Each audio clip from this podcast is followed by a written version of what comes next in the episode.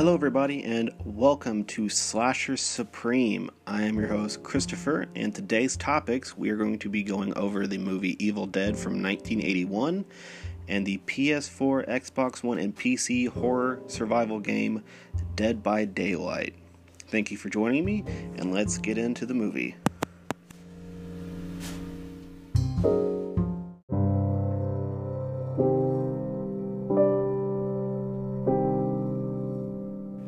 Evil Dead 1981. The reason I have to say that is because there was a remake called Evil Dead in 2013. But I'll get to that at a later date. Anyways, the original Evil Dead was directed by Sam Raimi, who would later go on to direct the Spider Man trilogy featuring Tobey Maguire. It also stars Bruce Campbell, who would later go on to play in Bubba Ho-Tep, My Name is Bruce, Burn Notice, and the Spider Man films as small cameo roles plot of the film is that five friends go to a cabin in the woods during their summer vacation. There, Bruce Campbell's character Ash uncovers the Necronomicon. It's a book bound in flesh, written in human blood, and when read from, will cause demons to roam the earth. He reads it, unknowingly unleashes demons who terrorize him and his friends throughout their stay at the cabin with their famous tagline Dead by Dawn being said by various demons who possess people.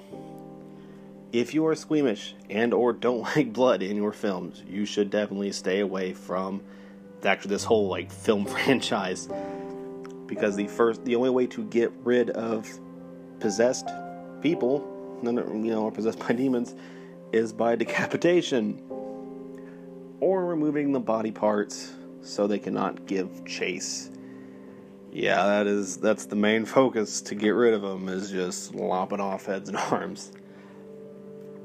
But whereas the later films do it in a comical kind of funny way, this film takes itself very seriously. Uh, actually, when it was first released, it got an NC-17 rating and was banned in multiple countries. Actually, today, still in 2019, it is banned from certain countries still for being too graphic. Yeah, I know, film from the 80s. But, whatever. there is another scene I want to talk about for those of you who are thinking about checking it out. There is a sexual assault in the film. It is really weird. It's not person on person, it is tree on person. Yes, it's a tree rape scene, and it is very weird. It's very uncomfortable to watch it doesn't last for too long and they don't focus on it so it's not like something that you really it you can skip it or you should skip it. I don't know why they decided to do that. I don't know if just, they just wanted to make it darker or something but or try to be edgy but that's in the film so if you feel the need to you know skip or whatever it's there. I think it's about halfway into the film. It is actually the cause of one of the possessions. So, yes, I know I just said you don't really have to watch it, but yes, it, if you're curious, if you feel like you missed something, that's the main reason why. So, I decided to put that in there in case you're curious about the film, just so you know that scene's in there.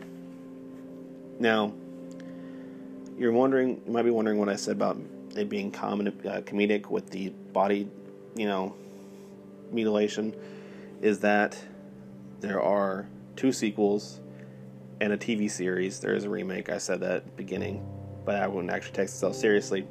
The two sequels, Evil Dead 2 and Army of Darkness, are more comedy and action oriented, whereas this one is very serious. And then Ash vs. Evil Dead also is more comedy and action oriented than the first film. I will talk about those films and the TV series at a later date when I do those review over those films. I'm still stuck on the original Evil Dead. Now, besides the weird tree scene, this is actually one of my favorite horror films. I'm a huge sucker for practical effects and some low budget films, and this is actually both of them. This main film was actually canned at one point because they lost they didn't have any more money to produce it. Sam Raimi actually passed out on production uh, or on set one day because he had not slept for almost a whole week straight trying to find people to give him money to finish the film off. Now, for those of you who don't know, Stephen King actually loves the original Evil Dead movie. He's actually the only one who got the second film even greenlit too. Without Stephen King, yes, the man who wrote it and Carrie and the Dark Tower, you know, saga, all the horror stories really. Yes, he loved the film. He actually gave a really huge review on it, telling you know people to come see it, and some of the uh, sentences he wrote in his review actually ended up in the Evil Dead trailer that they put on TV and things like that to get people to come see the film. But yes, without that man himself, we will not have the huge pop culture figure Ash Williams that we do today without Stephen King. So thank you, King. Anyways, is one of my favorite films. I try to watch it every now and then, or at least every Halloween. I haven't in the last few years just because I've been busy. But yes, if you're very curious about the film, it is extremely good for those of you who love good old cheesy 80s horror films, practical effects. If you just love blood and gore, this is a really good film to watch too because there's tons of it. Like I said, with the you know body decapitation, uh, you know mutilation with decapitations and limbs being cut off, and one scene that still kind of gets me today after seeing a ton of other horrible movies that feature blood and things like that. There's this one scene where a pencil goes through somebody's ankle, and it, it just gets me every time. I don't know why. I think it's just mainly from how it's shot, but it just I know it's fake, but still it just it just gets me, you know, it's just one of those things. Anyways, thank you for listening to my review over Evil Dead. I'm going to hop over to my gaming section where I'm going to talk about Dead by Daylight. Thank you for listening.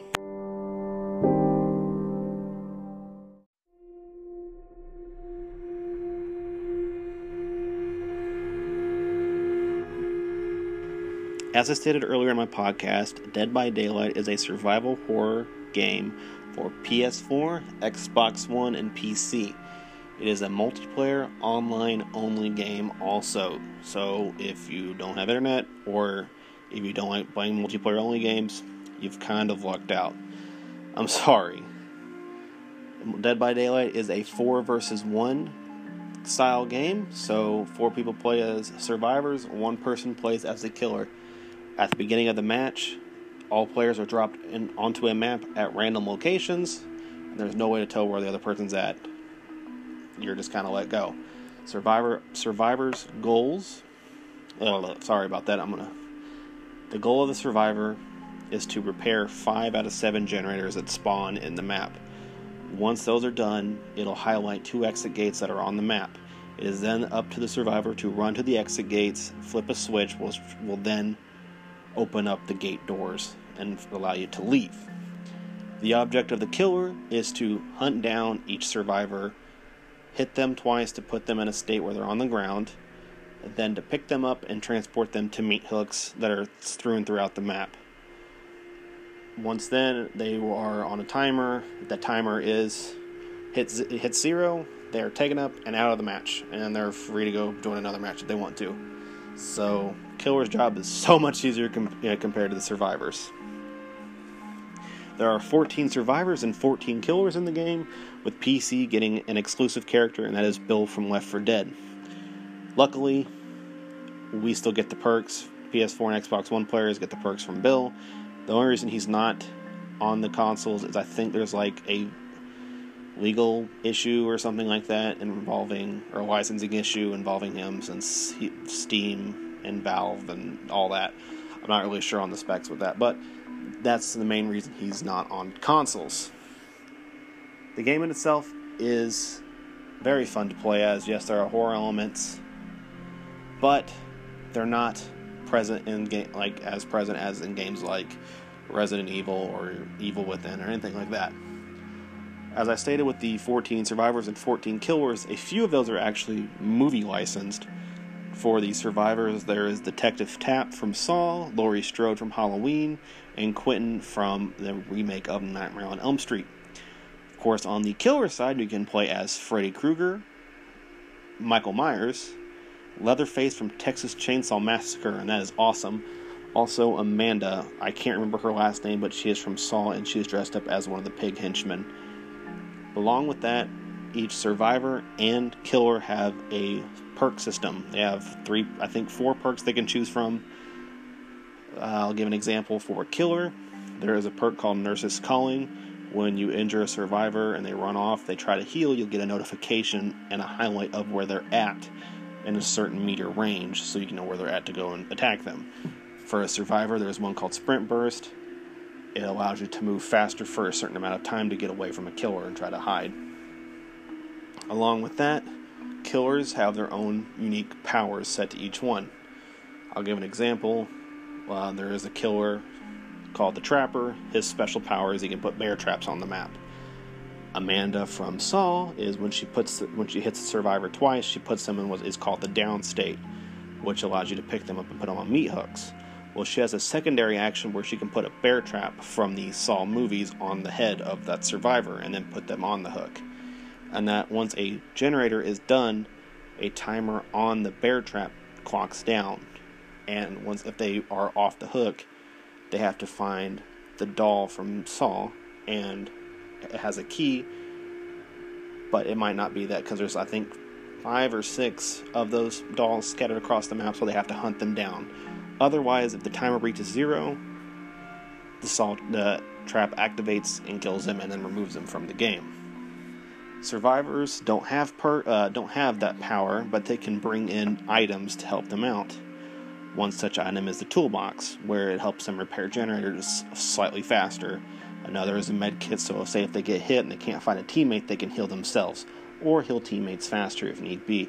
Kind of depends on the situation. Also, survivors and killers can burn offerings when the match starts. You pick from, say, gives you extra experience per match, or say you want to play on a certain match that have little tokens. You can put, you know, put the token in a slot, and they'll start the match more likely on that map. The game also goes through updates every week, or I think every two weeks, so everything's going to try to stay balanced. If there's a problem, they'll usually come back and try to hit it and get rid of it fast. There's always also events almost always going on, so it always keeps you coming back. Right now, there's actually an event going on to celebrate the Chinese New Year. Along with that, before each new character is released through DLC, there's a double XP event, so you always have, you know, you're never kind of stuck in a rut. You always have something coming back. And the game can get repetitive, being the only mode is survive, really, where you have to, you know, hide from the killer, hide from the other player as the killer, or be the killer and you know attack the other players. But each map, the generators are moved to different spots. New items are put on the map, so in case you went in without anything, you can find chests which have, you know, maps or uh, med kits or toolboxes, just anything on the map. They're in different chests scattered throughout the map. Everything is different. Also, you never know who the killer is until they're pretty much on your ass. And it is terrifying in certain situations. Uh, person I forgot to mention is a killer called the Hag. She can place down booby trapped little targets, and when you say run over them or get close, an image of her will pop up. And it never happens subtly. It's always it'll pop up, make a loud noise, and everything on you, your character will spin around and everything. You don't have any control of it. It always freaks me out because it kind of disorients you on what you're looking at. Um, another thing to mention is that when playing as a survivor, you're in third person view, and when playing as a killer, you're in first person view. So that's another thing you need to take in consideration on which style you like playing more. Sadly, you can't change camera options, so if you wanted to play third person as a killer, you're kind of out of luck. Or if you wanted to play first person as a survivor, yet again, you are kind of out of luck. It, I know it sucks, but it's how the game works. Also, when you log in, you get new dailies to do, which add to your XP and points so you can upgrade your characters and things like that. Also, a neat thing too is that each original character is always getting new outfits in the in game store. Also, when you get a character to level 50 and past that, you get a new piece of clothing, pretty much. So there's cosmetic options if you feel the need to. You don't have to purchase them or anything like that. They're just there. Especially with events, they give away free clothing too, so long as you play the game and try to play by the event's rules in a sense. But comparing this to the Friday the 13th game, which I will review in the next review, so we can have these kind of back to back. As much as I love the Friday the 13th franchise, I much rather prefer this fran- um, prefer Dead by Daylight over the Friday the 13th game. And I'll get to the reason why in my next review, so I'll be able to talk about more. I'll talk about that more in depth in my next podcast. But that is my review for Dead by Daylight. Thank you for listening. I'm getting ready to do the closer for my show, so I will meet you there and give you some more movie trivia.